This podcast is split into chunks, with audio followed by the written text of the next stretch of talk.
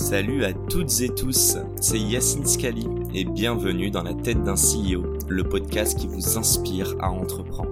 Je vous propose tous les lundis une conversation authentique avec des entrepreneurs et des figures hyper inspirantes pour, je l'espère, vous permettre à votre tour de réaliser tous vos projets et impacter notre société positivement. N'hésitez pas à vous abonner au podcast et nous dire ce que vous en pensez en commentaire. Sans plus attendre, je vous souhaite un excellent épisode. Salut à tous, c'est Yacine et bienvenue dans ce nouvel épisode. Aujourd'hui, j'ai envie de dire que je suis déter. Je suis un grand déter. Pourquoi? Parce que je suis avec Monsieur Camara. ça va Moussa? Ça va et toi? Yes, ça va. Tu peux te présenter et nous expliquer pourquoi je suis déter aujourd'hui? Parce que c'est ton état d'esprit, c'est ce qui fait que tu es là aujourd'hui avec moi. Moi, je me présente en, une phrase, c'est je suis Moussa, je suis entrepreneur depuis 16 ans. Euh, j'ai monté une première entreprise dans les télécoms et l'informatique à l'âge de 20 ans, 21 ans. Et après ça, euh, je me suis engagé très tôt. J'ai monté le premier assaut dans mon quartier, à Cergy. Et quelques années plus tard, euh, j'ai voulu créer les déterminés pour créer une passerelle entre le monde économique et les jeunes, les moins jeunes, les jeunes entrepreneurs que j'avais autour de moi qui, eux, avaient du potentiel, mais qu'il leur manquait du réseau, de l'accompagnement et surtout des moyens? Et ce que j'ai voulu faire, c'est de créer un espace qui allait leur permettre de pouvoir, en fait, euh, saisir les opportunités, réussir pleinement leur projet et se développer. tout ça, c'est un peu, c'est comme ça que je me présenterai en quelques mots. Très, très clair. Euh, juste une mini parenthèse, et tu vas très vite comprendre où est-ce que je veux t'emmener. Euh, tu parles de. Tu cibles certains quartiers, on est d'accord? Ouais. Oh, tu peux nous en parler et tu peux m'expliquer un petit peu pourquoi? Euh, Je cible certains quartiers. Non, je ne cible pas certains quartiers. Moi, je viens. Mon histoire, mon environnement. Euh, j'ai grandi dans un quartier populaire, à Cergy-Pontoise. j'ai vu toute la richesse qu'il y avait dans mon quartier, la, quelques valeurs de, de, solidarité, de partage. Et j'ai voulu aussi faire en sorte que mon histoire, mon environnement, les difficultés que j'ai rencontrées, bah, ça, puisse, ça puisse me servir dans tout ce que je faisais, que ce soit professionnellement ou au niveau de l'engagement. Et c'est pour ça que mon action s'est tournée en premier lieu vers les quartiers. Et après, plus tard, ça a commencé à s'ouvrir, toucher les centres-villes, toucher aussi quelques zones rurales. Et je trouve que c'est top parce que c'est un projet qui englobe. Et c'est pas parce que tu habites euh, dans un quartier ou pas euh, que euh, tu peux ne pas habiter dans un quartier et avoir les mêmes difficultés que quelqu'un qui habite dans un quartier. L'idée, c'est la question de, de, l'égalité sociale des gens et des inégalités qui touchent nos populations. C'est ça qui, qui me drive à pouvoir euh, apporter des solutions à ces populations-là. Euh, tu parles de QPV, hein, c'est ça? Les quartiers politiques de la ville, c'est un terme un peu plus politique. Moi, j'aime bien parler de quartier populaire parce que c'est là où il y a de la vie, c'est populaire, c'est là où ça bouge, c'est là où il y a de l'énergie. Et cette énergie, il faut essayer de la transformer en, en, quelque chose de positif. Et je suis très enthousiaste à ce qui se passe un peu dans la culture urbaine. Elle prend de la place de plus en plus. On le mhm. voit au niveau artistique, on le voit dans le sport, on le voit aujourd'hui dans, dans plein de, de, créateurs de contenu qui font des choses euh, et qui ont un parcours euh, un peu urbain. Et aujourd'hui, il, faut le, il faut, faut essayer de le transporter dans le monde économique pour que ça soit accessible à tous. Pourquoi on n'aurait pas droit à des gens qui euh, n'ont pas forcément eu le parcours classique de Centrale ou de HEC ou de l'ESSEC, etc., réussir à un haut niveau? Tu vois, moi je pense que j'ai cette ambition-là pour pour, pour, pour, pour ces habitants-là, pour cette population-là. Et il faut juste donner les moyens. Et aujourd'hui, c'est ce qu'on a en train de créer. Rien n'est impossible. Les seules limites, c'est comment on se les met dans la tête. C'est aussi l'environnement parfois qui peut être un peu plus négatif mhm. sur ce qu'on veut, sur ce qu'on a envie de faire. Euh, en général, hein, de manière générale, quand on regarde euh, euh, le taux de positivité des jeunes Français, contrairement aux Américains, où on est en dessous, tu vois. Et, du coup, si on peut apporter de la positivité pour notre jeunesse, je pense qu'à à ce moment-là, on va transformer les grandes choses. On va pouvoir atteindre des niveaux qu'on ne peut même pas espérer parce que euh, le savoir-faire à la française, il est là. Euh, la capacité d'évolution, la capacité d'intelligence qu'on a ici, tu ne le trouves pas ailleurs. Et ça, quoi, alors on est, on, est, pas assez ambitieux ou on sait pas assez bien se brander, se marketer Je, pense que c'est une question de marketing, de brand. C'est une question aussi de culture. On n'est pas, aussi dans, dans la culture où, euh, euh, où il faut se montrer, où il faut montrer une certaine réussite. On a un rapport à la réussite différent. On a un rapport à la réussite qui est différent, on a un rapport à l'échec qui est différent. Euh, à l'école, on nous apprend à tout bien faire. Finalement, parfois on fait mal. Et deux fois, quand tu réponds pas au système scolaire comme ils veulent t'éduquer. Moi, quand j'étais en cours plus jeune, euh, j'étais moyen, on va dire, mais j'aurais pu être plus bon. Parce qu'en fait, c'était en fonction euh, des professeurs que j'avais en face de moi, qui certains m'ont motivé. Moi, typiquement, je te dis un truc perso sur moi que les gens ne savent pas. Je suis un mec, je suis passionné par l'histoire. Parce qu'en sixième, je suis tombé sur une prof euh, qui était ma prof euh, générale, c'est ça qu'on appelle là, la prof principale. Prof principale et tout et elle était prof d'histoire et elle nous racontait des histoires, elle nous embarquait dans son truc, etc. Et moi, ça m'a fait, ça m'a, ça m'a, j'ai grave apprécié, tu vois, le col, mes années collège et tout, etc. L'histoire, j'étais incollable. J'étais l'un des meilleurs jusqu'au lycée, ça a duré parce qu'elle avait une méthode particulière qui m'a fait, en fait, qui a fait en sorte que ça me donne envie euh, de m'intéresser à l'histoire géographique et tout ce qui est géopolitique, etc. Et aujourd'hui, voilà, euh, c'est des trucs qui me restent. Mais par exemple, pour moi, le système scolaire, parfois, il est déséquilibré dans le sens où il y a une manière d'apprendre. Si tu n'es pas dans ce cadre de cette manière d'apprendre, bah, c'est comme si tu étais out et tu étais un mauvais élève. Or que moi, j'en ai, vu plein de mes amis qui avaient une intelligence mais qui est incroyable, qui était structurée, très logique dans la vie de tous les jours, mais qui n'avaient pas de diplôme. Parce que le système scolaire, il ne correspondait pas. Pas qu'ils étaient moins bêtes que les autres, peut-être que le cadre qui était donné et la, la pédagogie, l'approche, elle n'était pas forcément la bonne. Et moi, je rêve d'un système éducatif français qui arrive à s'adapter à chacun de ses élèves. Et c'est ce que j'essaie de reproduire avec les déterminés. J'allais dire, il y, a, il y a un aspect éducationnel. qui est très fort, un aspect pédagogique qui est très fort. Moi, je suis parti du postulat que dans les déterminés, le seul critère de sélection, ça allait être la détermination.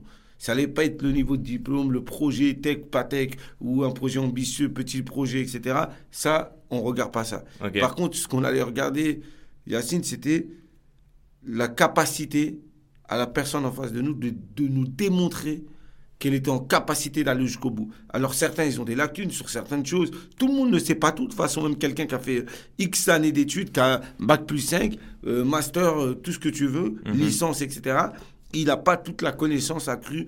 Et moi, en fait, j'ai réussi à mélanger dans les mêmes promos des nanas ou des mecs qui avaient Bac plus 5, comme des gens qui n'avaient aucun diplôme, comme des gens qui avaient une expérience professionnelle, comme d'autres qui n'avaient pas forcément d'expérience professionnelle.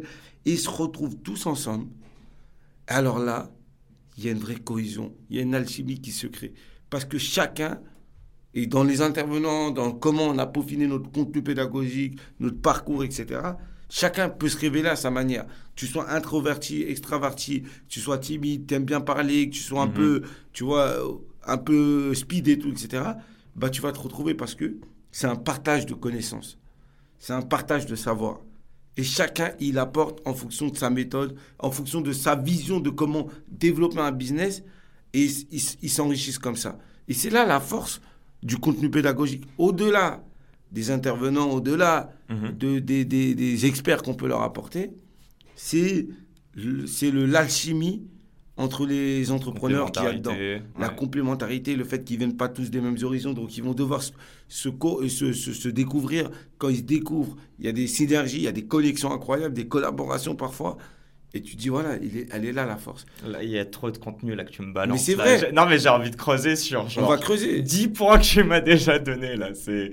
En tout cas, j'écoute de ouf. Juste une petite. chose. Déjà, ah, dis-moi si tu me rejoins. Euh, j'ai l'impression, il y a beaucoup d'investisseurs qui te disent ça, ou tu vois, d'incubateurs, de programmes d'accompagnement qui te disent, c'est pas le meilleur pro. D'ailleurs, il y a des projets sur le papier qui sont très bons, mais tu sens que les mecs, ils ont pas aussi faim que d'autres, et du coup, c'est la fin qui va, qui va faire que tu vas réussir sur le long terme. en fait, ouais. Bah moi, c'est ce que je définis parce que ça, ça a été mon parcours. En vrai de vrai, j'avais mille questions. Tu vois, quand j'ai monté ma première boîte, je suis arrivé, euh, en plus moi c'était une histoire un peu particulière, je ne vais pas rentrer dans les détails parce qu'on n'a pas beaucoup de temps, mhm. mais en tout cas, euh, je fais une rencontre et de cette rencontre, je me retrouve à, qu'on me propose un contrat pour aller travailler, monter ma, ma première boîte. À l'époque, j'étais, je me sentais c'est l'entrepreneuriat. Un contrat, un contrat avec une grosse boîte qui me demandait d'être sous-traitant, mon premier client, quoi. Ok, d'accord. Et en fait, à l'époque, je me dis, est-ce que je suis légitime ou pas? Je commence à me poser toutes les questions. J'ai pas fait, j'ai pas fait, pas fait de grandes études. Euh, je sais même pas faire ça. Je connais pas tout ça. Comment J'ai jamais entrepris. Pour moi, il y a pas de. En plus, il n'y a pas d'entrepreneur autour de moi. C'est comme si tu me disais aller construire un immeuble de 15 étages sans outils. Euh, c'est impossible, tu vois. Et finalement, je me lance.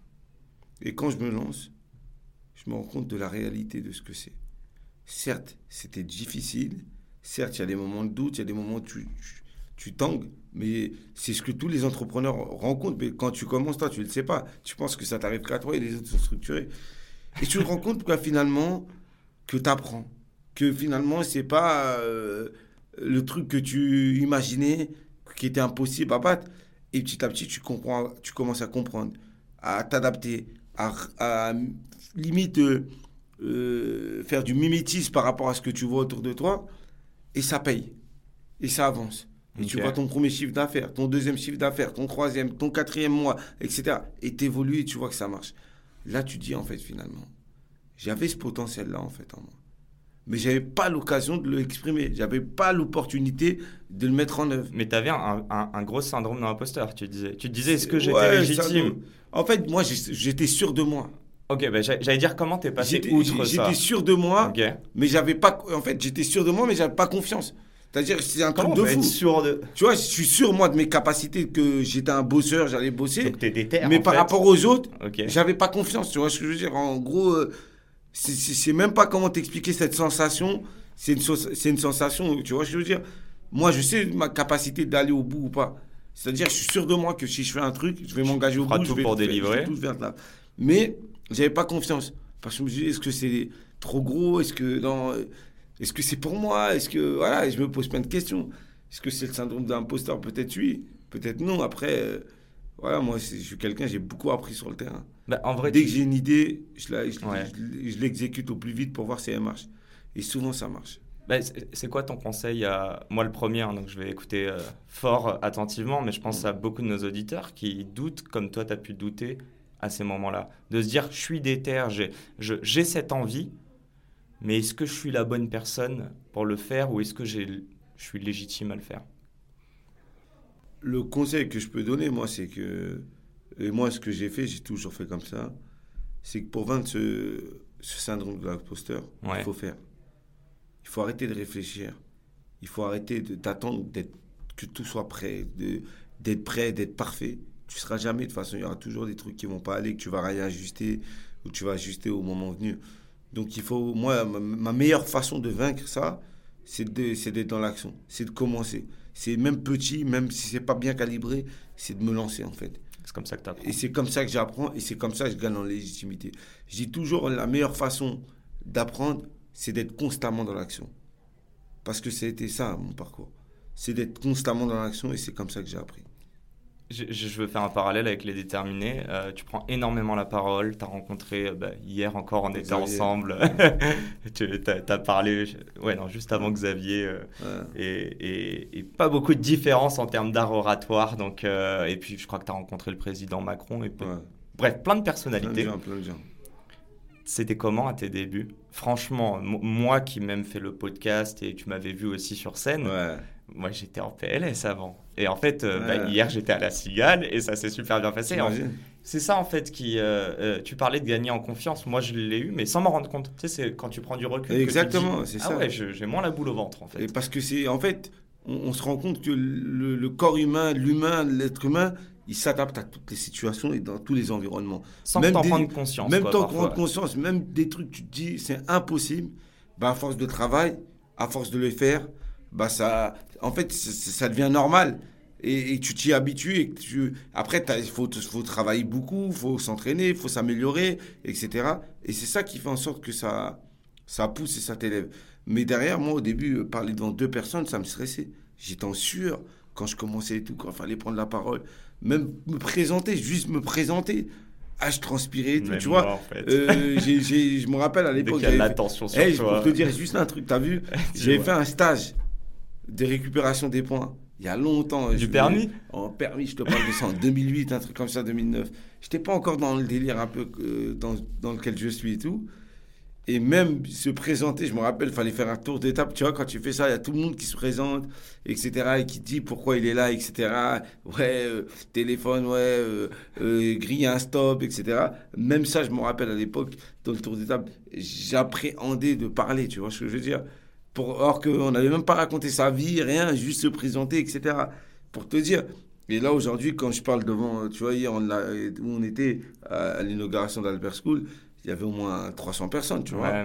Et avant ça, il y avait un ancien, avant moi, il y avait un ancien ministre. Après moi, il y avait Xavier Niel. Et entre moi, il y avait des étudiants. Et c'est normal, en fait, finalement. J'y vais, je parle avec de ce que je fais. Tu vois, j'ai réussi à, en fait à, gagner plus en confiance. Et ça aussi, c'est la confiance, c'est le travail, c'est tous ces sujets-là qui font en sorte que euh, j'arrive à, tu vois, à passer au-dessus et parce que la mission, elle me dépasse. C'est pas ma personne que je suis, je suis pas en train de parler de moi, là. Je suis en train de parler de l'action que je mène. T'es un porte-parole. Je, je, je, voilà, je suis au service de l'action que je mène. donc, donc, là, il n'y a pas d'ego, de truc où je me sens pas à l'aise. Non, je défends ce que je porte. Et ce que je porte, c'est un projet noble, c'est un projet collectif, c'est du commun. Et, c'est ça que je dois défendre. Donc j'ai aucun, aucun sujet là-dessus. Et c'est pour ça que je gagne en confiance. Euh, deux fois, je suis fatigué, j'ai pas envie de parler. Deux fois, et c'est pas l'exercice que j'aime le plus. Hein. Moi, j'ai pas créé les déterminés pour euh, passer du temps dans les conférences, passer, passer du temps derrière les micros, etc. Je le fais parce que c'est nécessaire pour le projet. Et si le projet peut porter plus, si ma voix peut porter plus et inspirer encore plus de monde qui vont écouter ce que je dis ou s'inspirer de ce que je fais, bah, c'est mon devoir c'est ma part. Il y a l'action et aussi il faut parler, il faut retranscrire l'action. C'est comme les gens qui font des, euh, toute, la, toute, toute, leur vie, ils font de la recherche. À la fin, ils écrivent un livre. Ce savoir, ils, ils, ils, ils permettent de, de, de, le retransmettre à des milliers, peut-être des millions de personnes. Et c'est ça qui est important. Dans nos actions, on doit penser à l'impact. On ne peut plus faire des actions pour faire de l'action. Moi, aujourd'hui, quand je me lève le matin, je me dis, bon, je fais ça, Déjà, je me pose toujours la question est-ce que ce que je fais, ça fait plus de mal ou plus de bien aux gens? Quand j'ai répondu déjà à cette question, ça y est, je suis cool avec ça, tranquille. Tu peux me dire ce que tu veux, je suis cool avec ça. Parce que je sais que ce que je fais, ça apporte plus de bien aux gens que de mal.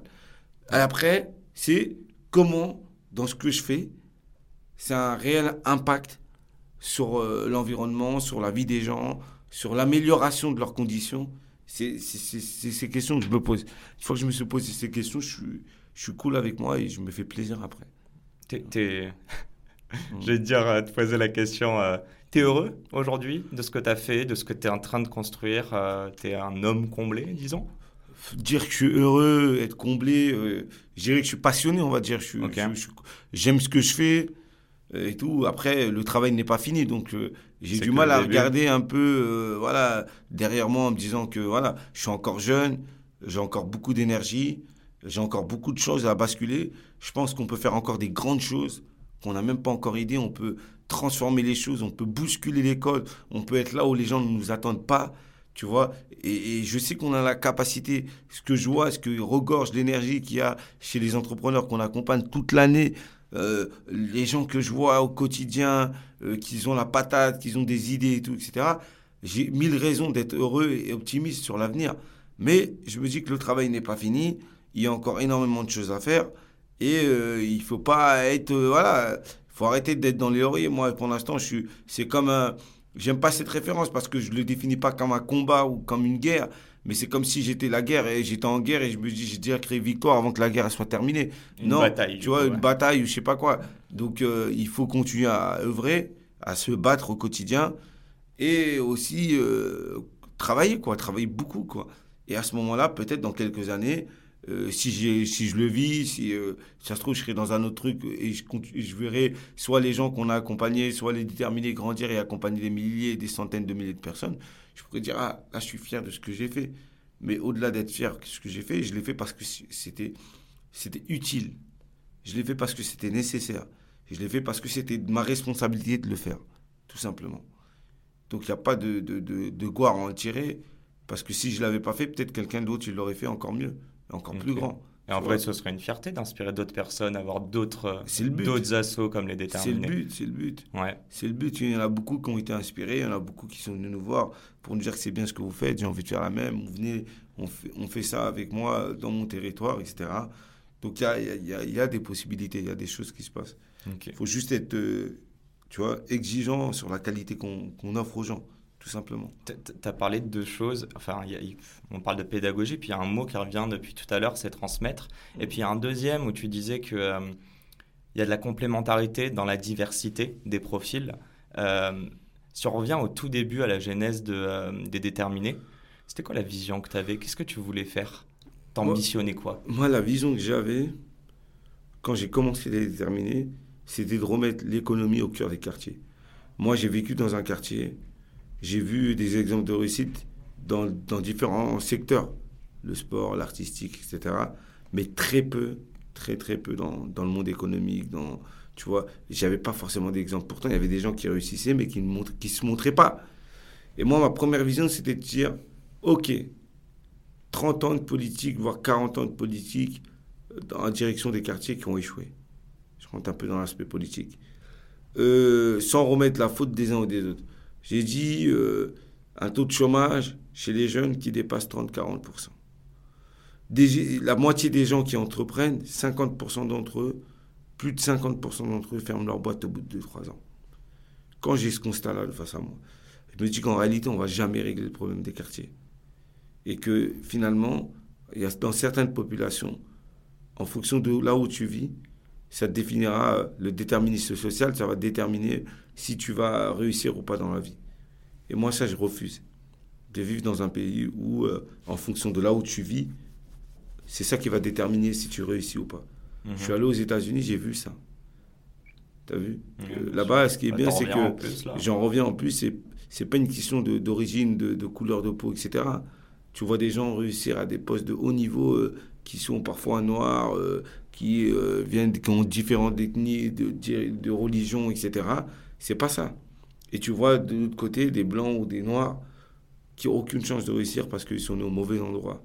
Ils ont grandi au mauvais endroit. Et ils n'auront aucune chance de pouvoir réussir. Et je me suis dit, en France, je ne veux pas ce projet-là pour les quartiers, je ne veux pas ce projet-là pour les, pour les territoires éloignés des, des bassins économiques. Et on se doit de participer à cet effort. Et moi, ma vision, ma première vision, ça a été celle-ci. En plus, quand j'ai créé Les Déterminés, je revenais de plusieurs allers-retours entre les États-Unis. Ça fait que ça a été un petit déclic pour moi. Et je me suis dit, en réalité, il y a du potentiel, il y a de l'énergie, les gens font. On n'est pas euh, désespéré totalement comme ce que j'ai pu voir. Mm-hmm. Il y a encore un peu d'espoir. Et j'ai dit, là, on peut soulever quelque chose d'important. Et il faut développer économiquement les quartiers. Parce qu'en développant économiquement les quartiers, les territoires ruraux, les populations, là, ça va pas. Bah là, en fait, tu recrées une dynamique positive. Parce que grâce à ça, tu crées de la croissance. Tu crées une dynamique euh, économique qui, est, qui permet l'autonomie financière des, populations, l'indépendance aussi, de leur donner le choix de, de voyager, d'acheter, euh, de mieux éduquer leurs enfants, de faire des choses de la vie courante, classiquement, parce que tu leur as, aurais pu redonner soit de l'emploi, soit accompagner des entrepreneurs qui, eux, vont créer de l'emploi et qui vont créer de la richesse sur le territoire. Et ça, pour moi, ça a été ça le premier moteur de pourquoi j'ai voulu créer les déterminés. Et été ça mon déclic. Pas plus, pas moins. C'était noble à la base. Non, non, non, mais je... business. Et finalement, tellement que ça a été noble, le projet m'a dépassé. Et je ne voulais pas faire euh, une, deux, trois, quatre, cinq promos. Ça allait s'arrêter. Ça avait vocation à s'arrêter. Et finalement, euh, c'était Histoire 2 et la, la... Sept ans après, on est encore là. Et on la sauce a pris, quoi. Voilà, sept ans après, on est là, on est bien connu de l'écosystème entrepreneurial euh, français. Plutôt bien. Et, voilà, il y a encore beaucoup de choses à faire. Euh, du coup, tu nous parles du début.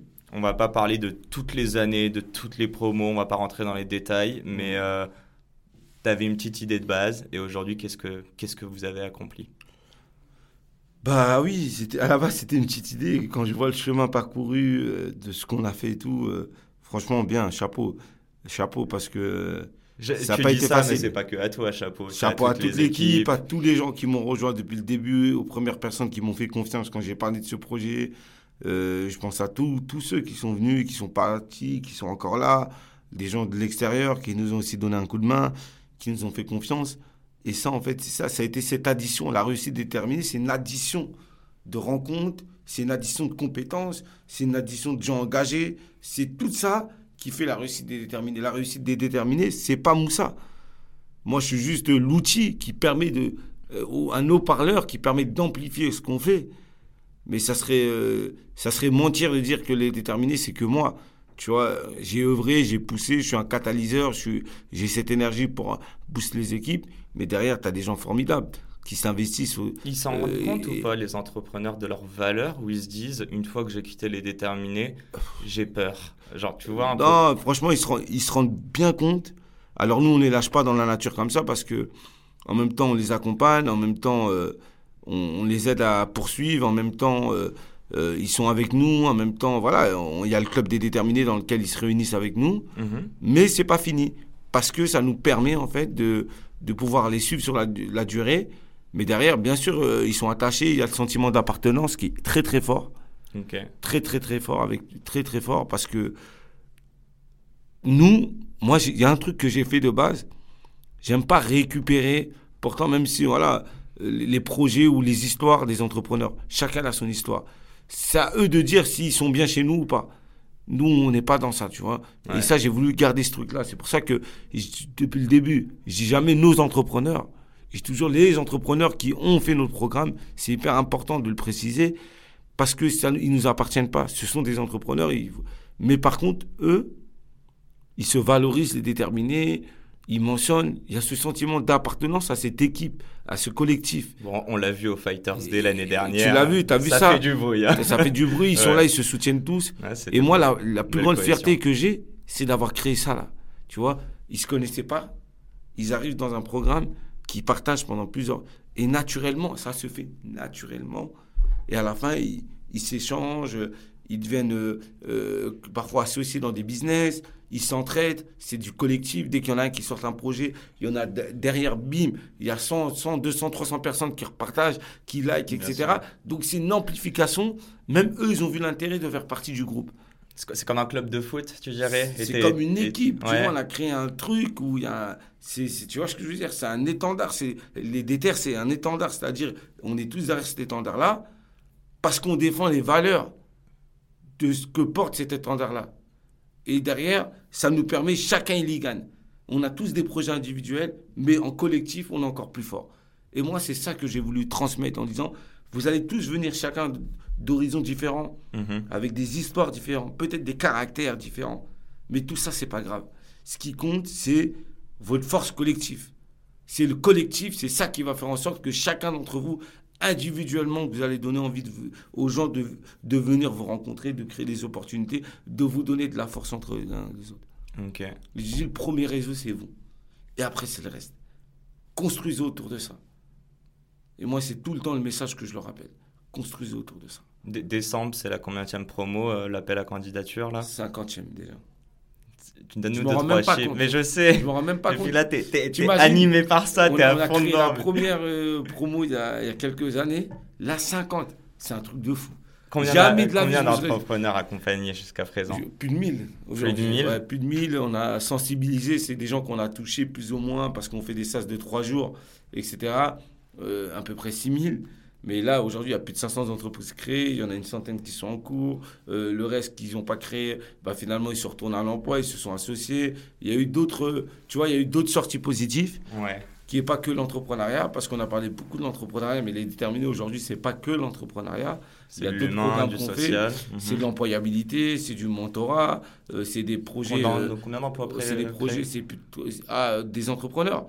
Aujourd'hui, il y a plus de 400 emplois créés aujourd'hui. C'est beau. Il y a plus de 400 emplois, emplois créés, directs et indirects. Tu vois. tu vois, ça fait que ça doit être plus. Et c'est ça que j'ai voulu faire. Si tu vois, on ne parle pas de la micro-entreprise, on parle de l'entreprise mhm. qui crée euh, l'emploi, qui crée de la richesse et qui derrière, ça crée une dynamique.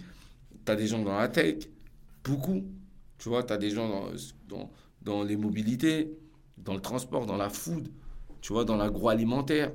Tu as des gens dans dans, dans, dans, dans, tout ce qui est éducation, euh, euh, tout ce qui est médical, santé, tout, etc.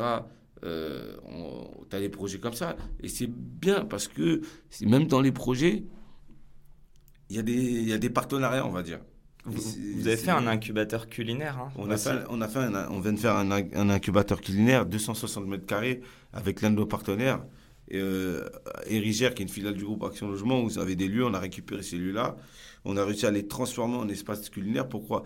Déjà pour répondre à deux besoins. Premier besoin, on forme énormément de personnes dans la food qui ont un talent incroyable. Ils font des plats, des recettes, des trucs gastronomiques et tout. Trop fort, trop fort les mecs. Tu t'es essayé toi en plus? Je me suis essayé parce que j'aime bien toucher à tout histoire de comprendre comment ça fonctionne. C'était bon ou c'était juste beau pour Instagram? C'était bon, c'était bon franchement. C'était pas bon, j'aurais pas goûté. Je suis très exigeant moi au niveau de la bouffe. Même avec toi-même, surtout avec, moi-même et surtout avec les autres, tu vois. Donc avec moi-même, je dois être irréprochable. Et je suis pas un grand cuisinier, moi. J'apprends, tu vois. Je fais des petites choses vite fait et tout, etc. Mais je suis, je suis un passionné, j'aime ça, tu vois. Et le fait d'avoir créé un, un, espace qui permet à des entrepreneurs de pouvoir, en fait, euh, avoir accès à un espace euh, professionnel, de mhm. qualité, ça permet d'exposer leur business. Pourquoi? Pour la simple bonne raison. Un traiteur, quand il, ne cuisine pas dans une cuisine professionnelle, il fait ça chez lui, il y a des risques d'hygiène, il y, a, il, y a, la chaîne du, de, du froid qui n'est pas forcément respectée. Donc, euh, tu vois, ils ne peuvent pas aller faire les gros, gros, gros clients, donc ils sont un peu limités. Mais même parfois, ce n'est pas adapté. Donc, euh, nous, ce qu'on a voulu faire, c'est que pour les faire grandir et développer, mhm. on leur a créé un espace dans lequel ils vont pouvoir avoir des équipements de grande qualité, euh, du matériel professionnel, et ils vont pouvoir aller chercher des plus gros clients parce qu'ils auront la chaîne du froid et d'hygiène qui est respectée. Donc, ils auront une capacité de production encore, encore plus grande. Et là, ils vont pouvoir grandir. Et quand ils vont grandir, ils vont toucher plus de moyens. Et ça, ils vont créer leur propre labo pour pouvoir se développer. Donc, c'est un cercle vertueux. Et à côté de ça, on forme des jeunes qui sont passionnés par les métiers de la cuisine et de la pâtisserie, etc. Donc, tout ça, c'est des projets qu'on porte. Euh, et, tout ça, tu dis, hein, tu t'associes avec d'autres, euh, enfin, tu as des partenaires. Et là, j'ai besoin de te parler d'une chose. T'es Marseillais ou Parisien? Moi, je suis Parisien. Alors, ça te fait pas trop mal de, de, de, passer ta vie au Vélodrome? Non, ça me fait pas du tout, parce que moi, j'ai toujours été un Parisien qui, qui, ne déteste pas Marseille. T'aimes bien l'ambiance, j'imagine. Je pense que Marseille, euh, franchement, en termes d'ambiance, j'ai fait le Parc des Princes, j'ai fait j'ai fait, fait Auteuil au Parc des Princes. À l'époque, j'ai fait. L'époque, c'était c'était fou, mais aujourd'hui, c'est plus pareil. Et j'ai fait le Vélodrome, l'ambiance au Vélodrome, euh, c'est le feu, quoi, tu vois.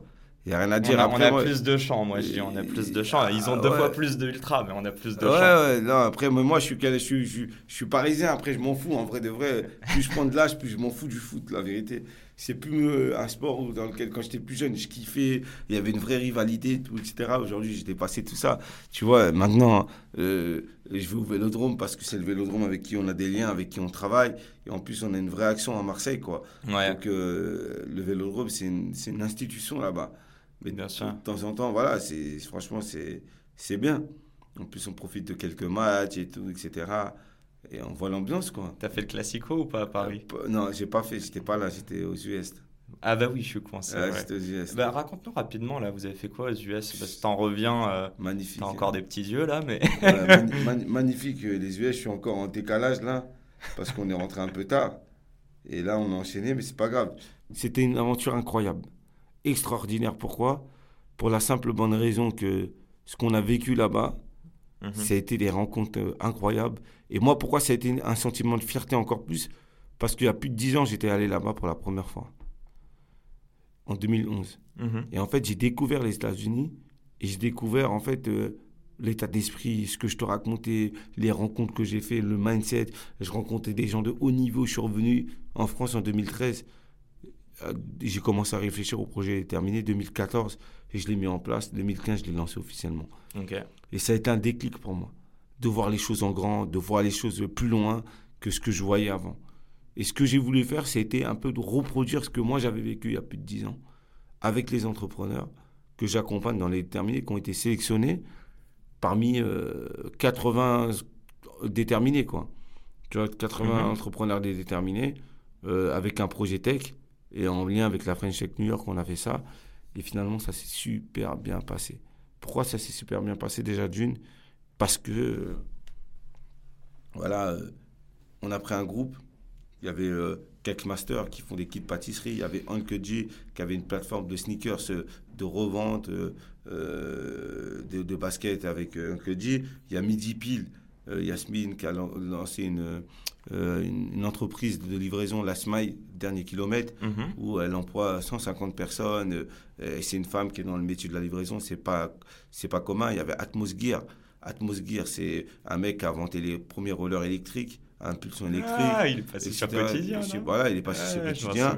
Tu avais Jamel Oué qui a, développé une plateforme de mise en relation de transport en commun euh, et, de moyens de paiement sur sa plateforme directe. Tu as MyID qui traite, euh, elle fait de la prévention aux addictions, peu importe que l'addiction, ce soit euh, aux drogues, à la télé, à la nourriture, au travail, au téléphone, etc. Et en fait, ils ont été sélectionnés parmi 80 entrepreneurs dans un jury de sélection qui était euh, très quali et tout, etc. Mhm.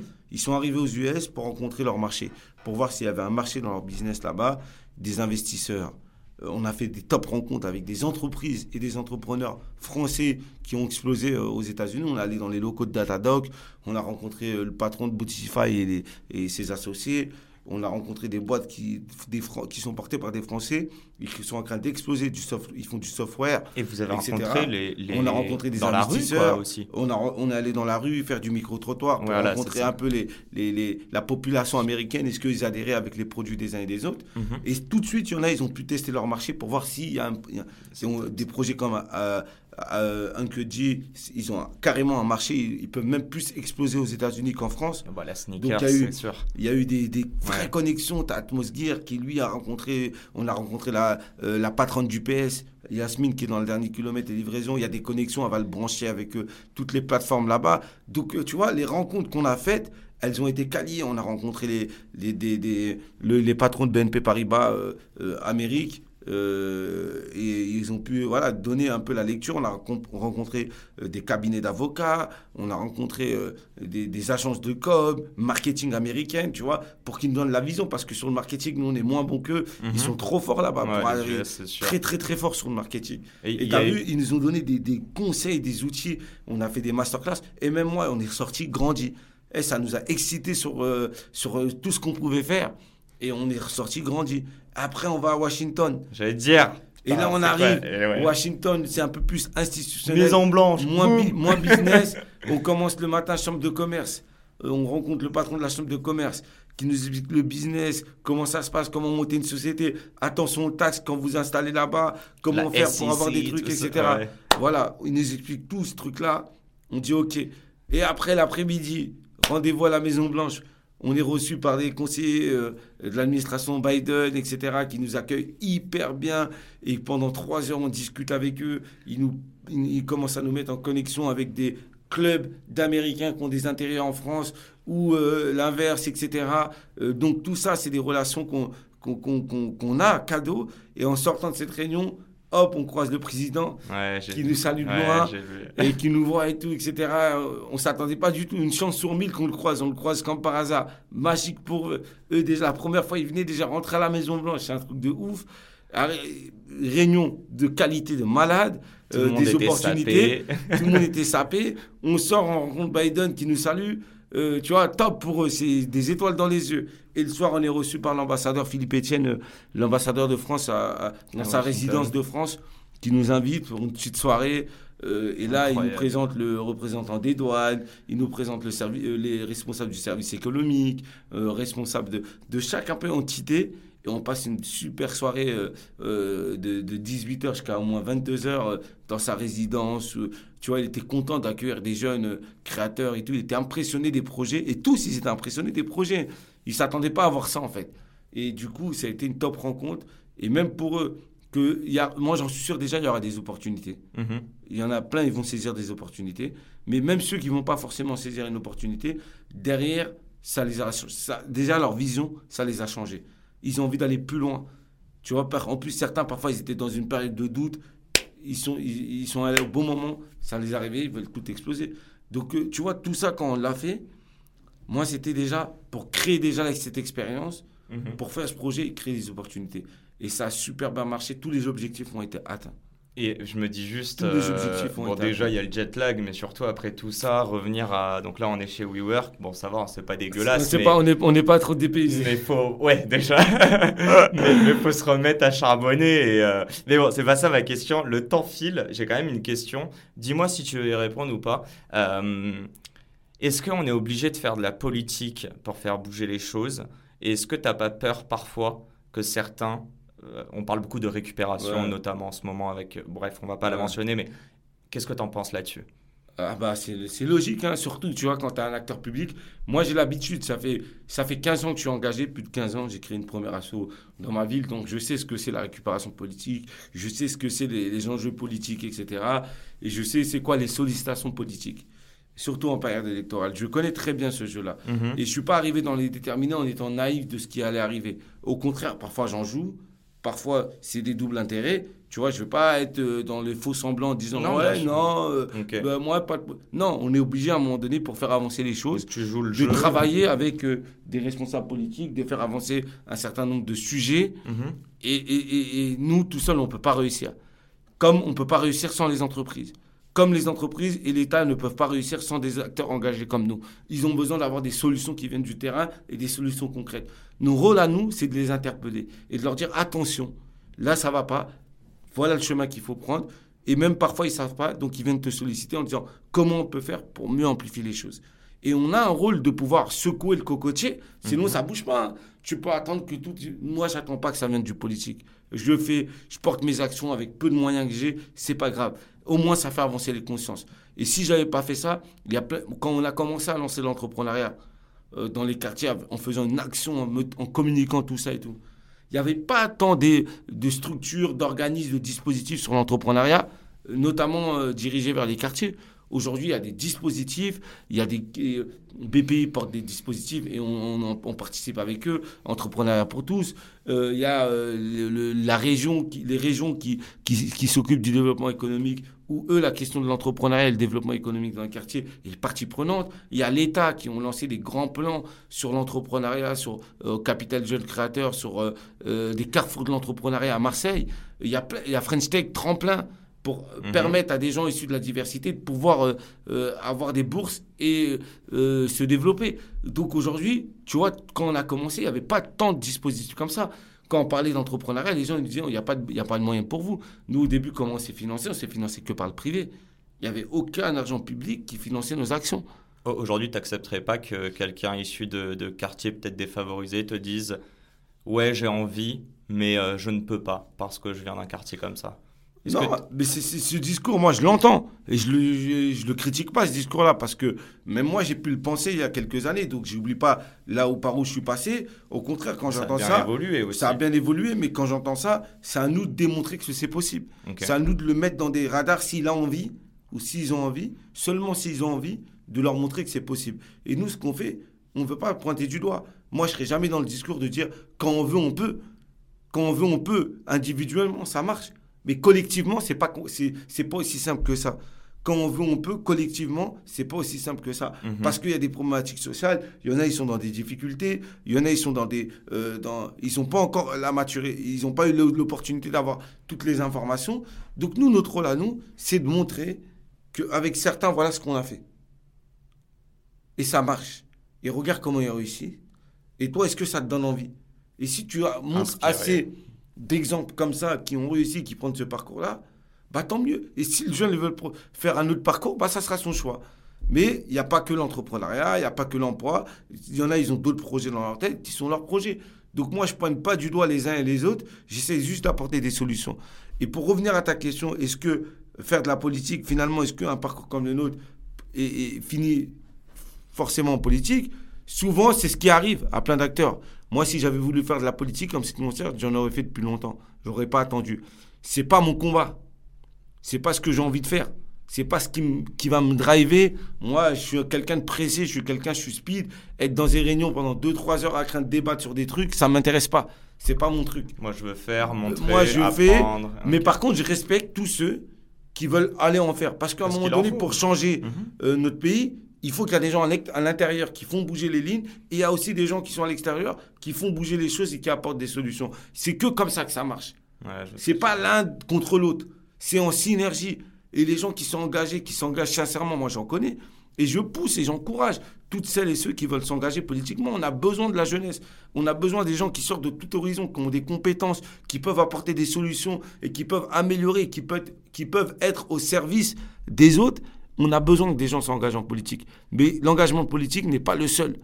Il y a plusieurs engagements, il y a plusieurs formes d'engagement. Et c'est ça qu'il faut, il faut respecter toutes les formes d'engagement. Et moi, mon engagement, il est, euh, il est celui-là que je porte depuis des années avec les déterminés.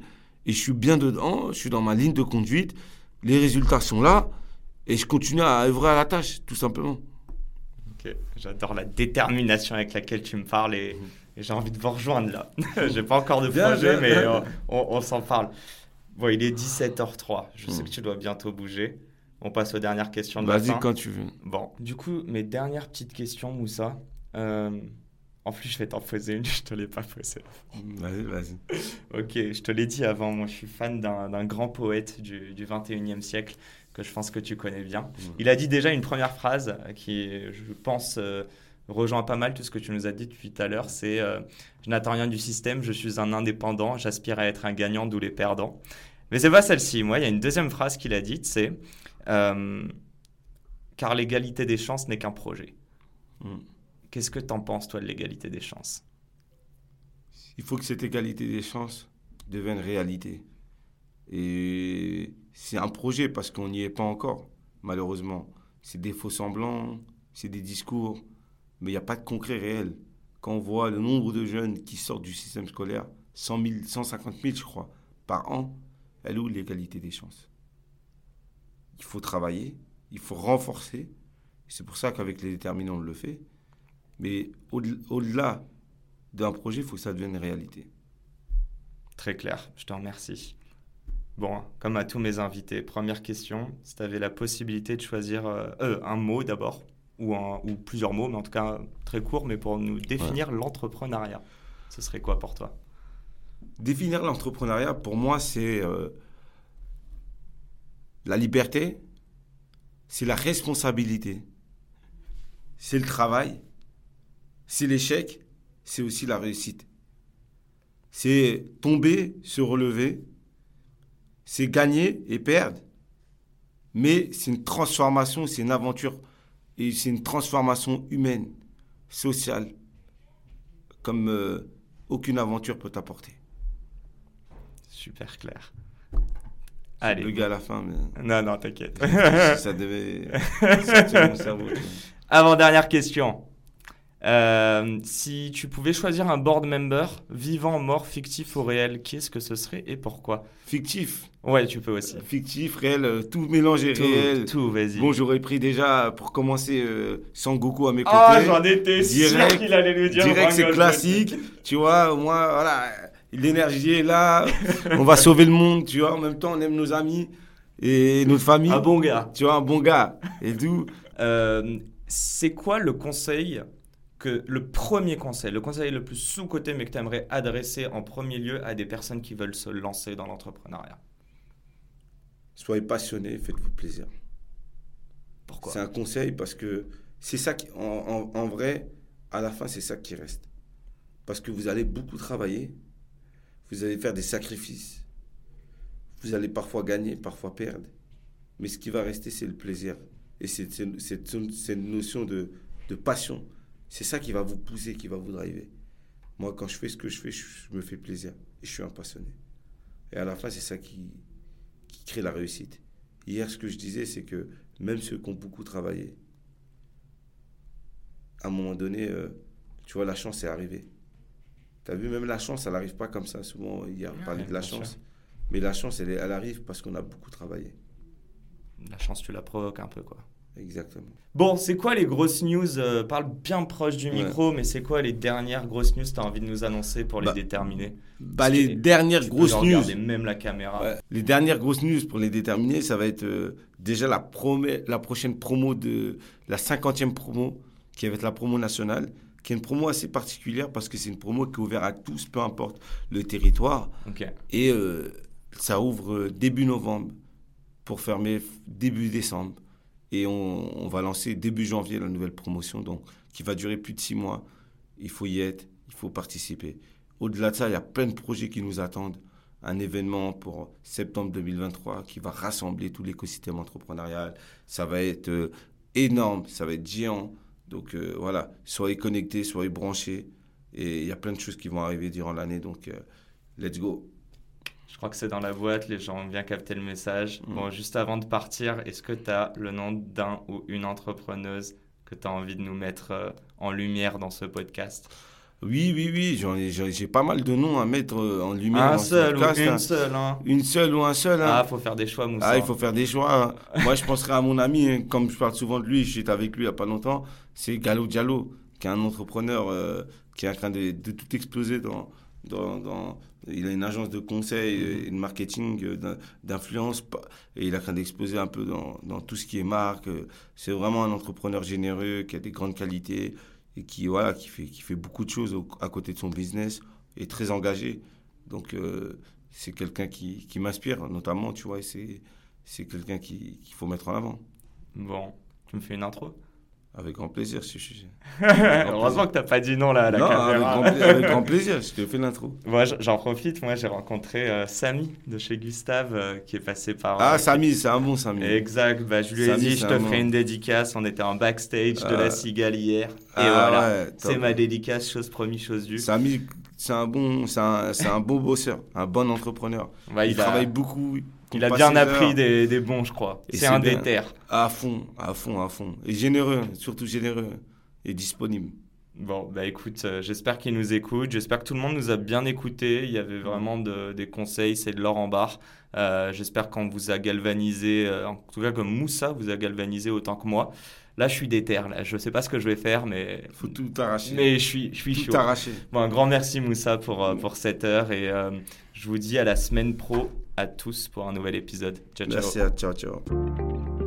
Et c'est la fin de cet épisode. Si cet épisode vous a plu, n'hésitez pas à nous soutenir en nous mettant 5 étoiles sur les plateformes, en vous abonnant évidemment et en nous laissant des commentaires. C'est très important et ça fait toujours plaisir. Hâte de vous retrouver la semaine prochaine.